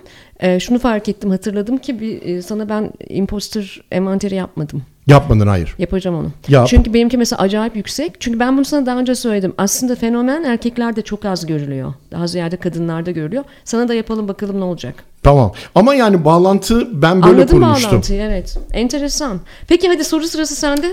Ya ben İkinci aslında soru. ya konuştuklarımız aslında soruya dönüştü diye ben düşünüyorum ama e, Şimdi format takıntım var o yüzden bir tane soru sorman lazım. E, biliyorum Sor biliyorum format takıntının olduğunu biliyorum. Şimdi sen bu markalar konusunda çok şeysin. Yani e, danışmanlık verdiğini biliyorum. Konuşuyoruz. Evet. E, ya, bir, ya şimdi şöyle e, bizim insanlarımızın anlamadığı bir konu var. Şimdi senin gibi zeki bir insan ki ben bunu altına imzamı atarım. Bir konuya ağırlık veriyorsa Abi o konuda çok iyidir yani bu kadar basit. Şimdi sen markaya kafayı taktıysan yani yani gününü 360 derece yani bizim deyaplar gibi 360 derece açmayıp da hani alanını 30 dereceye daral, da, daraltıp markaya takarsan o konuyu çok iyisi olursun. Şimdi o yüzden ben o konunun iyisi olduğunu düşünerekten ben bir şey soracağım sana. Şimdi Türkiye'den marka çıkmaz geyiğiyle başlamayalım. Tamam mı? Yani e, marka çıkmaz geyiği farklı bir şey. E, peki e, biz şunu görebiliyor muyuz veya göremiyor muyuz? Yani ben mesela bir sürü şey e, programı yaptı. Girişimcilik programı, yarışma programı karışık. Adam diyor ki işte diyor ABC firması diyor bunu 50 dolara mal ediyor diyor. Ben diyor 5 pardon 50 dolara satıyor. Ben diyor 5 dolara mal ediyorum. Ben de diyorum ki oğlum aptal olma. O da zaten 5 dolara mal ediyor. Ama gerisi pazarlama gideri. Sen o pazarlama parasını harcayamadığın için zaten marka olamıyorsun. Peki e, marka olmak için gerçekten e, bundan sonra ne olmak gerekiyor? Hmm. Ne yapmak gerekiyor? Şimdi benim e, marka e, marka dünyasındaki çalışmam şu. Ben özellikle yeni jenerasyon için e, çekici tüketici markası veya çekici işveren markası nasıl olunur konusunda uzmanım. Araştırmalarım buna e, çok odaklı. E, veya bir çekici lider markası nasıl olunur? Öyle e, armut ağacının altında otururken marka olunmaz tabii ki. yani e, bunu seçiyorsan, marka olmayı seçiyorsan e, elbette e, bunun e, stratejik bir yönelimi olması lazım. Fakat Türkiye'de biz daha ziyade taktiksel hareketler yapan, taktiksel hareketler yapan bir kültürüz ve taktiksel hareketler seni kampanyalara götürür. Ben kampanyalara inanmam Alpan. Ben hareketlere inanırım. Movement yani. kampanya değil movement, hareket yaratmak lazım. Peki. Çünkü kampanyaların tüketicileri vardır ve gelip geçici heveslerdir. Onlar biter. Siyasette de böyledir mesela. Movement'lar yani hareketlerde ise bir ulvi amaç vardır ve insanlar o amacın yanı sıra bir yolculuğa çıkarlar. Kahramanın yolculuğu gibi bir yolculuktur bu da. Ee, Böyle marka olunur. şimdi o zaman şöyle yola çıkmak lazım. E, e, belki Türkiye'de e, firmalar e, harcamaların birçoğunu finansman giderine koydukları ve, ve harcadıkları için ARGE e, yapacak paraları kalmadığı için ve ARGE'den anlat, e, anladıkları da e, yani e, şeylerin ARGE ARGE'yi yap, yapanların öncelikle kendi egolarını tatmin et, etme eğilimi oldukları için. Çünkü bir şeyin ARGE'si e, şöyle yapılmamalı bence. Yani Aa işte yaptım, arge yaptım çıktı. Aa çok güzel. Kaç paraya mal oldu? Bir trilyon dolar. Abi nasıl satacağım bunu? Yani e, biz bizde o şeyi, o kültürü henüz oturtamadığımızı ben görüyorum. E, taktiksel bakıyoruz. Bir de şu da var. Mesela bizde şöyle bir e, çok sık kullanılan bir laf var. Dünyanın pek çok yerinde böyle bir şey duymazsın. Reklamın iyisi kötüsü olmaz. Tabii. Derler mesela. Yani nasıl olmaz ya? Veya mesela e, bundan bir süre önce e, çok da linç edilmiştim bunu eleştirdiğim için. ismi lazım olmayan bir genç e, Türkiye'nin en önemli girişimcisi ödülünü aldı tamam mı? İşte gitti dünyada yurt dışında şimdilerde New York'ta kapanıyor açtığı yer. Ee, mesela böyle işte ödüller aldı bilmem ne ve insanlar ben bunu eleştirdim. Çünkü girişimcilik bu değildir ve gençlere yanlış bir personayı rol model olarak gösteriyorsunuz. Dediğimde de beni çok linç etmişlerdi. Bir böyle e, kebapçı arkadaşımızdı bu. Şimdi ben buna karşıyım. Neden? Böyle marka olunmaz. Neden? Çünkü sürdürülebilir bir amacı yoksa markanın. Aynen. O zaman e, rüzgar bir tersine döner Tabii. Reklamın iyisi kötüsü olur abicim o zaman işte. Aynen öyle. Böyle de oldu zaten bu hikayede. Hani kimsenin Tabii. kalbini kırmamak için isim vermiyorum ama anlaşılmıştır. Dolayısıyla e, burada stratejik bir yönelimi var mı? Buradan bizi nereye götürür? Bunlar çok önemli. O yüzden de Türkiye uzun dönemli yönelimi olmayan bir ülke olduğu için kültürel kod itibariyle biz kısa dönemli yönelimi olan bir ülkeyiz. Uzun dönemli yönelim olman lazım marka çıkarabilmek için. Tamam mı? Yani 3 yıl sonra, 5 yıl sonra, 10 yıl sonra ben bu işi nereye götürürüm? Bunun mahalleye, çalışana, paydaşa, tedarikçiye, dünyaya, topluma faydası nedir? Ulvi amacı nedir? Her yaşayabilir markanın arkasında bir ülkü olmalı. Ülküsü nedir? Bunları konuşmadan, tartışmadan kampanya yaparsak Hiçbir marka şey. olmak, reklam filmi çekmek, TikTok'ta dans etmek falan değildir. Tıpkı siyaset iletişiminin de bu olmadığı gibi marka iletişiminin böyle bir vizyonu yoktur. Şimdi e, sahiplenme etkisi diye bir şey var. Ben bu sabah onu evet. tweet attım. E, Apple'la ilgili. Hatta Apple'la ilgili de iki gün önce, üç yok bir hafta önce başka bir tweet attım. E, yani Apple'ın gö, e, Apple gözlüğü çıkardı 3, 3499 dolar.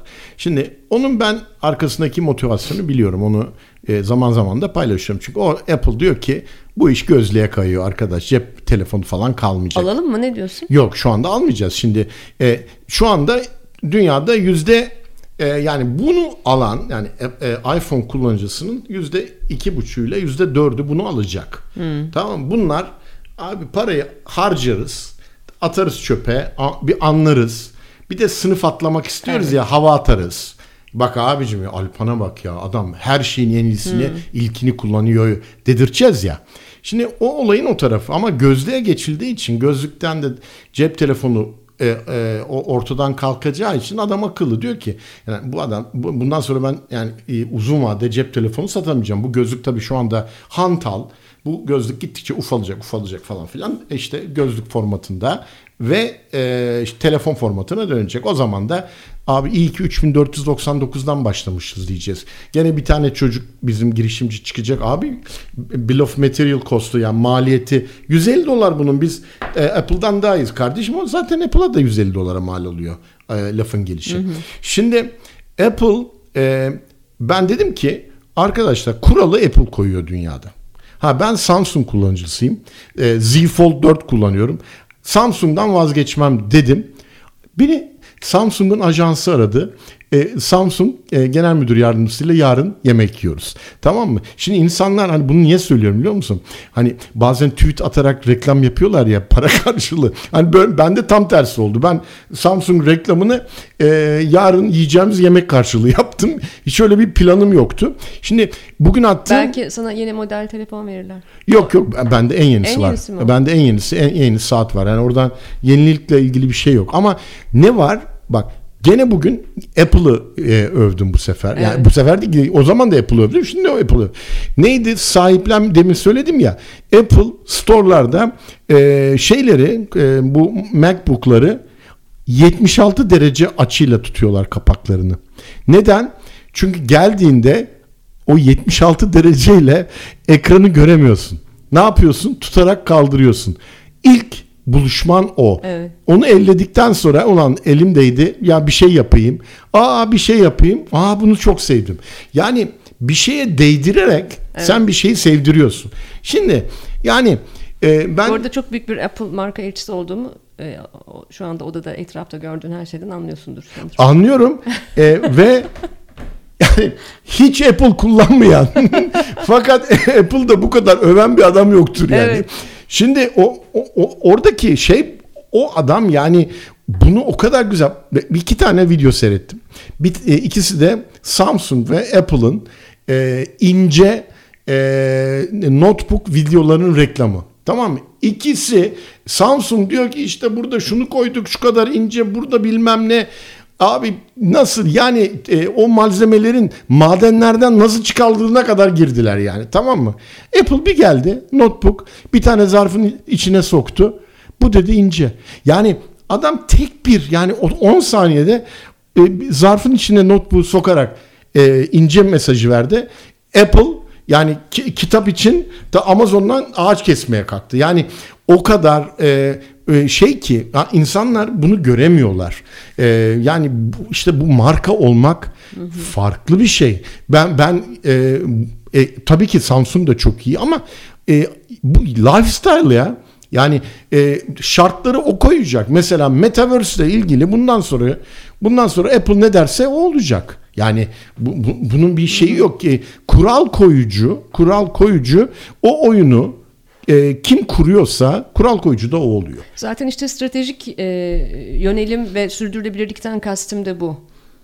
Yani tek atışlık e, e, birinden pazar payı çalmak için veya kısa dönemin karını e, yönetebilmek için marka olunmazdı. O yüzden Türkiye'den çok zor marka çıkıyor. Zor. Ama Zor. çıkıyor. Çıkanların da hakkını yemeyelim. Ama az, çok az. Çok az. 83,5 milyonluk bir ülke için. Ya biz şeye çok takığız ya. Yani soyadlarımıza acayip takığız. Yani soyadlarımızdan e, marka yaratmaya çalışıyoruz. E, nasıl hani e, e, büyük dedesinin ismini çocuğa Evet. e, koymak gibi. Yani böyle bir geçmiş ve şey var. Onun nedeni nedir sence? Bak ya şimdi gene bana öyle bir pas attın ki vallahi e, üçüncü sorumu e, da bilmiyor kendisi. Kesinlikle bilmiyor. E, dinleyici de zannedecek ki biz bunun provasını yapıp giriyoruz Yemin stüdyoya. ederim ben buraya zor yetiştim Soyad ya. dedi. soyad dedi ve üçüncü sorun buradan geliyor. Hazır mısın? Madem Hazırım. soyad dedin tahmin edersin soruyu şimdi. Önem veriyoruz. Soyadlarımıza önem veriyoruz. Ee, ben de senin soyadını taşıdığın e, sevgili baban Allah rahmet eylesin. Babanla ilgili e, babandan alacağım bu soruyu. Baban Oğuz Manas bilenler bilir.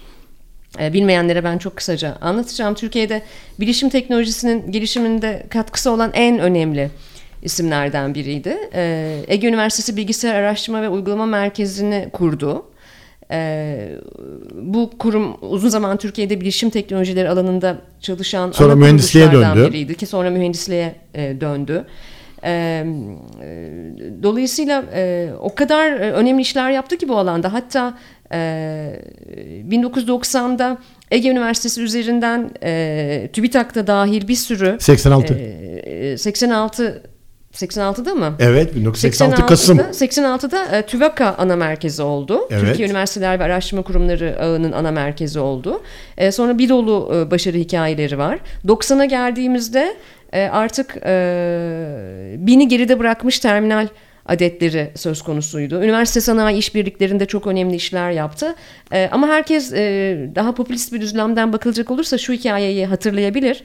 91'in e, 14 Şubat'ında Yeni Asır gazetesine bir röportaj verdi rahmetli babam. Ve dedi ki 2000'li yıllarda oturduğumuz yerden alışveriş yapacağız.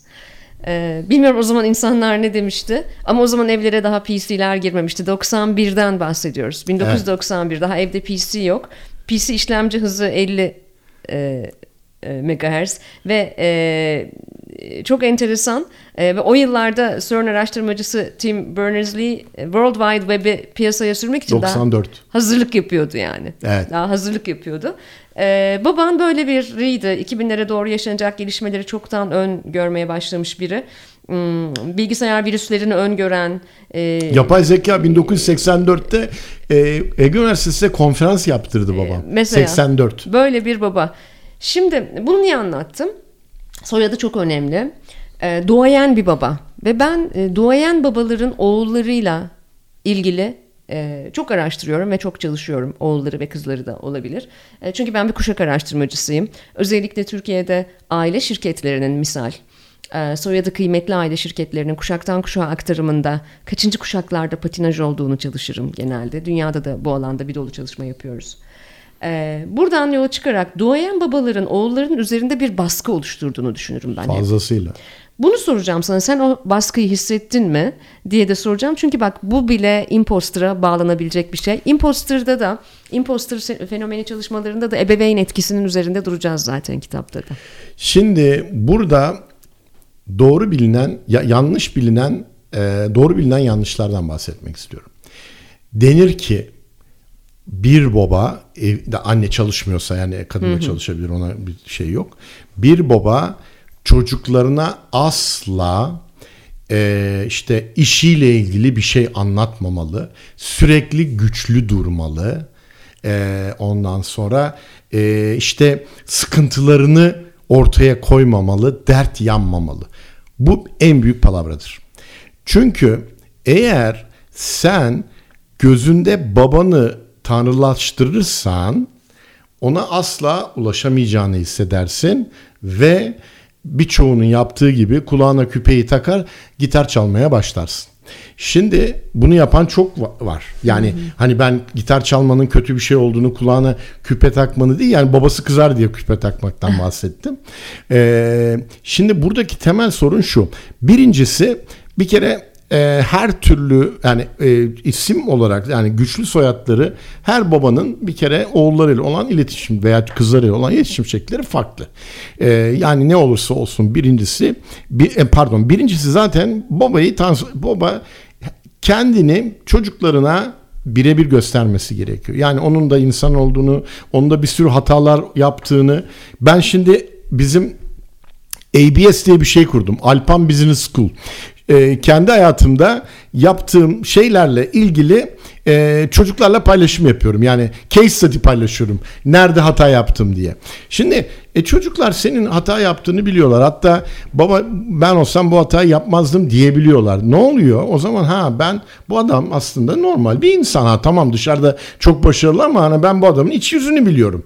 Dolayısıyla şimdi insanlar ulaşabilecekleri insanları kıskanmazlar. Biz İngilizce'de envy diye bir şey var. Yani ne diyoruz ona işte Haset. e, he? Haset mi diyoruz? Haset değil. Hayır şey. Yani onu e, e, iyi bir şey ama ulaşmak istersin ya. E, Kıskançlık. kıskançlık değil değil. yani. Şey e, e, imrenmek, imrenmek. Bak imrenmekle kıskanmak birbirinden farklı. Şimdi e, çocuklar sana imrenirler. Benim çocuklarım. Ama bazı çocuklar babalarını kıskanırlar. Çünkü ona ulaşamayacağını düşünürler. Ve baba da ulaşamayacaklarını be- e, belirtecek şekilde sen anlamazsın, sen şöylesin, ben böylesin. Yani çocuk çocuğa sen özgüvenini şimdi bir- çocukların da yanlış anladıkları bir şey var. Bu özgüven konusu e, e, ailenin sadece aileden gelen bir şey değil. Çocuklar belli bir yaştan sonra belli başarı hikayeleri yaşayaraktan özgüven kazanıyorlar. E, bir de genetik faktörler de var. Yani bazı insanlar introverted, extroverted diyorum. içe dönük, dışa dönük olan insanlar var. Bazı insanlar da içe dönükse belki özgüven daha yavaş gelişiyor. Ama buradaki önemli olan ailenin görevi özgüven kazandırmak için e, davranış profili değil. E, onlara e, başarı hikayeleriyle ilgili yani bir fili nasıl parçalayarak yenmesi gerektiğini anlatmaları gerekiyor. Böyle ulaşılmayacak oğlum sen Harvard'a gitmelisin dersen çocuğa dur bakalım yani oho yani arada birçok bir şey var.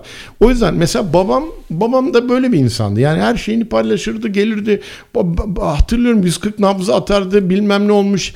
E, üniversitede sağ grupla sol grubun arası pardon iki sol fraksiyonun arasında kalmış. Birbirlerine silah çekmişler. Babam arada kalmış. Baba elini kaldırmış durun demiş bilmem demiş eve geldi 140 nabız atıyor. Tamam? Şimdi babam gelsin onları ayırdım böyle yaptım falan dese ulan ben yapamam derim yani. Ama babam evde 140 nabızla yatınca anladım ki yani o da biraz korkmuş yani veya korkma değil de e, sıkıntı yaşadığını hissediyorum. Diş hekimliği fakültesi şeyden önce 1980'den önce 79 yılında olaydan bahsediyorum. E, ama mesela şöyle bir hikayem var onu anlatıyorum. Ne kadar vaktiniz var bilmiyorum ama ben 79 yılında 79 dediğim için aklıma hmm. geldi. 79 yılında ehliyet aldım. Ehliyet aldığım gün ben öğlen aldım ehliyeti. Babam dedi ki hadi hep beraber Kuşadası'na gidelim dedi İzmir'den. Biz de Kuşadası'na yola çıktık. Dedik sen kullanacaksın abi. Baba dedim daha yeni el aldım. Ya. Sen de dedik çocukluğundan beri kullanıyorsun. Gerçek hakikaten kullanıyordum. Öyle kaçamak değil. Babamın kontrolünde. Neyse biz arabayı kullanmaya başladık. İşte İzmir'den çıktık yola Pamucak'a geldik. Yani belki e, bilenler bilir. Pamucak'ta böyle virajı döndük. Orada bir toprak böyle bir yer var. Ben virajı dönerken ama yavaş dönüyorum. Arabayı kaçırdım yani toprağa kaçırdım. Böyle araba savruldu ama devrilecek gibi değil. Bayağı savruldu. Elim ayağım titriyor. Allah'ım ne yapacağım ne yapacağım. Hani babam e, canım okuyacak yani. Babam dedi ki devam et dedi. Şimdi arkadaş bundan sonra özgüven gelişir yani. Ee, yani normal başka bir baba ne yapar? Çekil çekil bilmiyorsun sen der. Şimdi bizler e, özellikle bu işte e, yüksek şeyli e, yani belli bir süreden sonra da belki narsizm de oluşabiliyor olabilir bilmiyorum. E, veya narsizm başlıyordur. Konum değil o yüzden de e, ukalalık yapmayayım. Yani o, o baba e, o çocuğa e, sen o travmayı yaşattığında o travma zaten adrenalinle beynine yazılıyor. Bir kere ondan sonra o o travmadan çıkman çok uzun süre alıyor. O yüzden de ben yani bu bu özellikle de bu kuşaklarda yaşanan e, kuşak geçişlerini yaşanan sıkıntıyı ben açıkça görüyorum. Şimdi soru sırası bende. Haydi bakalım ve son soru sırası sende. Tamam. Şimdi dünyada şöyle bir gelişme var. Ee, bu baby boomerlar ve X kuşağı e, tam rakamı hatırlamıyorum ama bu insanlar belli bir süre sonra vefat edecekler. Hı hı. Ve bunların mal varlıkları trilyonlarca dolar. Ve bu trilyonlarca dolar e, bir sonraki kuşağa kalacak. Peki bir sonraki kuşak bu paraları nasıl kullanacak? Bu paralar nasıl bir yerlere gidecek? Ve etrafta atmaca gibi bekleyen işte fon yöneticileri onlar ya sana gayrimenkul satalım falan diyen bir şey var. Bu dünya ekonomisini nasıl etkileyecek sence? Vay canına biliyorsun ben ekonomist değilim. Ama olayın tabii ekonomi tarafından değil de belki girişimcilik. Yani diplomam var ama ekonomist değilim. Ekonomi diplomam yok. Neyse. Şunu söylemeye çalışıyorum. Çok acayip bir soru. Çünkü Türkiye ile yani Türkiye için hiç geçerli bir soru değil. Değil tabii ki. Değil. Üzüldüm o yüzden sen soruyu sorarken. Yani keşke Niye biz böyle değiliz? Yani diye. keşke Türkiye için de geçerli olsa. Çünkü Türkiye için geçerli olan durum şu. Türkiye'nin Z kuşağı kendi anne babasının ekonomik seviyesine e, bile erişemeyeceği bir ömür yaşayacak. Aynen. Bir de başka bir tane sor, e, sorun var. Belki onu da soruya ekleyeyim. E, o şeyde aile anayasası denen hı hı. E, şeyi oturtturamayan bir geçiş var. Mesela e, bizler e, yani Türkiye'deki insanların çoğu Koç Holding'in ne kadar kurumsal oturmuş ve kuşaklardan kuşağa bundan sonra ne kadar rahat geçeceğini anlayamıyorlar. Çünkü karşılaştıracakları Türkiye'de bir şey yok. Evet. Yani e, bu da Türkiye'nin önünde büyük bir engel değil mi sence? Öyle yani aslında e, e, aile şirketleri, e, aile işletmeleri e, organizasyonları var. Dünyada da işte Türkiye'de de bir chapter var. E, TAİDER, e, Türkiye Aile İşletmeleri Derneği. Bu aile anayasalarının hazırlanması e, konusunda aile şirketlerine çok destek oluyor bunlar. Türkiye'de o yüzden çok nüfusun çok az bir kısmını ilgilendiriyor senin söylediğin konu. E, ama dünya genelinde gelişmiş ekonomilerde bu çok önemli bir konu. Servet yönetimi, evet. bu varlıkların yönetimi. Bunun için de çok temel bir 21. yüzyıl yetkinliği var. Finansal okuryazarlık. Aynen öyle. Finansal okuryazarlığın çocukluktan itibaren geliştirilmesi gereken e, nasıl yatırım yapılır, e, harçlık yönetiminden başlayarak hatta finansal okuryazarlık gelişmekte olan ekonomilerde Türkiye gibi üzerine yatırım yapılan bir alan değil. Yani e, çünkü ezbere öğretim sistemleri var. İşte matematiği iyiyse mühendis oluyor falan değilse sosyal bilimlere kayıyor gibi böyle çok keskin ayrımlar var. Halbuki finansal okuryazarlık çok önemli bir yetkinlik. O yüzden biz yetkende e, bizim eğitim kooperatifimizde biliyorsun. Biliyorum. Bizim eğitim kooperatifimizde sen de konuk oluyorsun oraya çok teşekkürler. Biz dijital okuryazarlık üzerinde durmuyoruz sadece. Biz aktif vatandaşlık ve finansal okuryazarlık konuları üzerinde de duruyoruz. Çok iyi. Çok küçük yaşlardan başlayarak. Bu o kadar önemli ki. E, dolayısıyla varlık yönetimini ancak bu şekilde geliştirebilirler gençler. Belli bir e, yaştan sonra bu kazanımların edinilmesi biraz daha zor oluyor. Ee, tamam işte dijital dünya işte her şey çok değişmiş çok gelişmiş olabilir hayatımızda bitcoinler bilmem neler falan filan da olabilir ama basit baz bir finansal okur yazarlık en başta paranın zaman değerinden başlayarak Aynen. E, kesinlikle çocuklarımıza vermemiz gereken bir yetkinlik. Peki şu soruyu bitireyim yani hı hı. E, ta, tamamlamak açısından.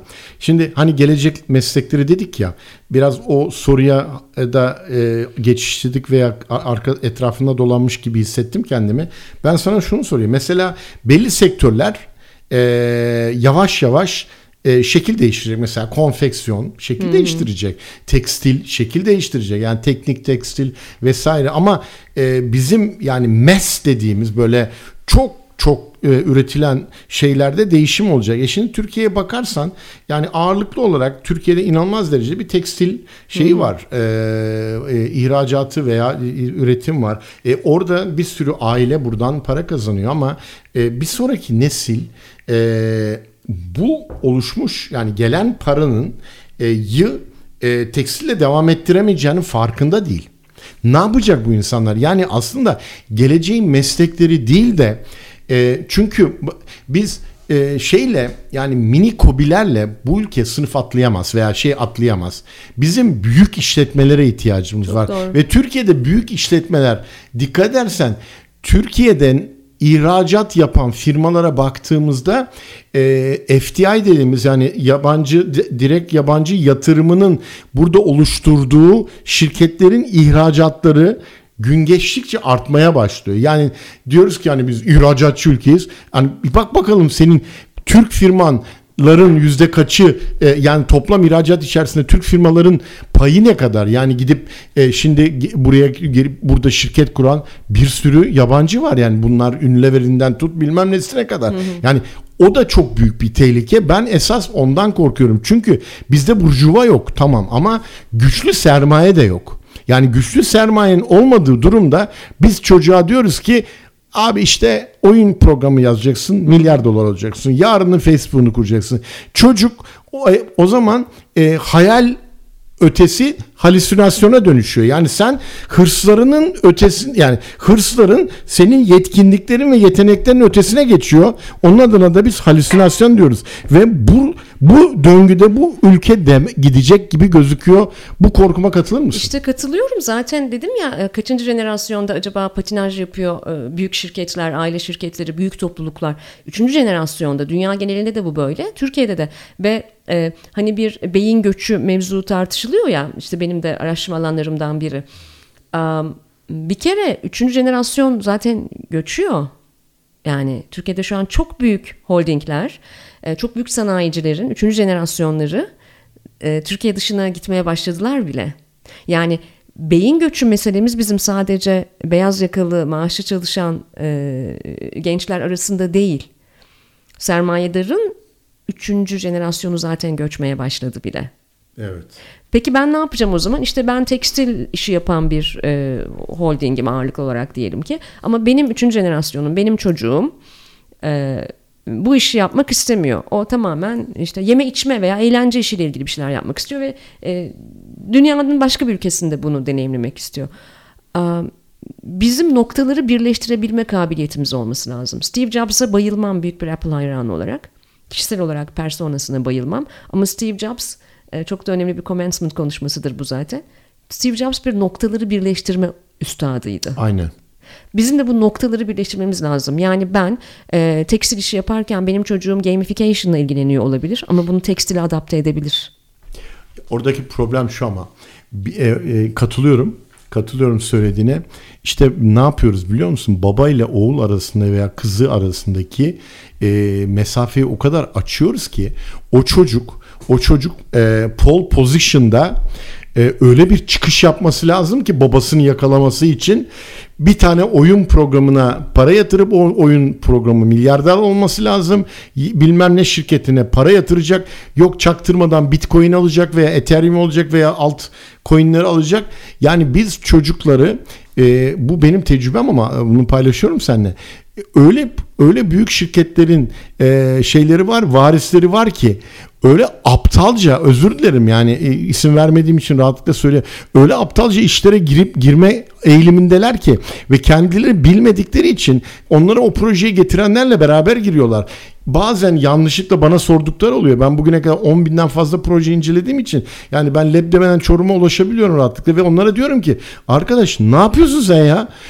Bakıyorum e, baba babayı yakalaması lazım. Evet. Çünkü baba e, 60 e, belki de dede kurmuş fabrikayı bilmem ne. Babayı da küçümsüyor. Hem parası var babanın hem de babayı küçümsüyor. Bak göreceksin benim oyun şirketim bilmem ne olacak. E şimdi senin söylediğine geliyoruz. Öyle bir girişimcilik şeyi burada push ediliyor ki bu ülkede tamam mı? Yani reklamın kötüsü olmaz, iyisi olmaz. Ver gazı gitsin. E sonuçta da aslında baktığımız zaman e, 4-5 tane e, şey çıkıyor işte e, unicorn çıkıyor. E, öyle bizim hani daha önce e, bak e, şeyin e, teknoloji sanayi ve teknoloji bakanımızın dediği gibi işte her yıl şu kadar unicorn çıkaracağız. Öyle olmuyor yani. Yani o unicorn'u belki hayvan olarak çıkarırsın ama gerçek olarak çıkmaz yani.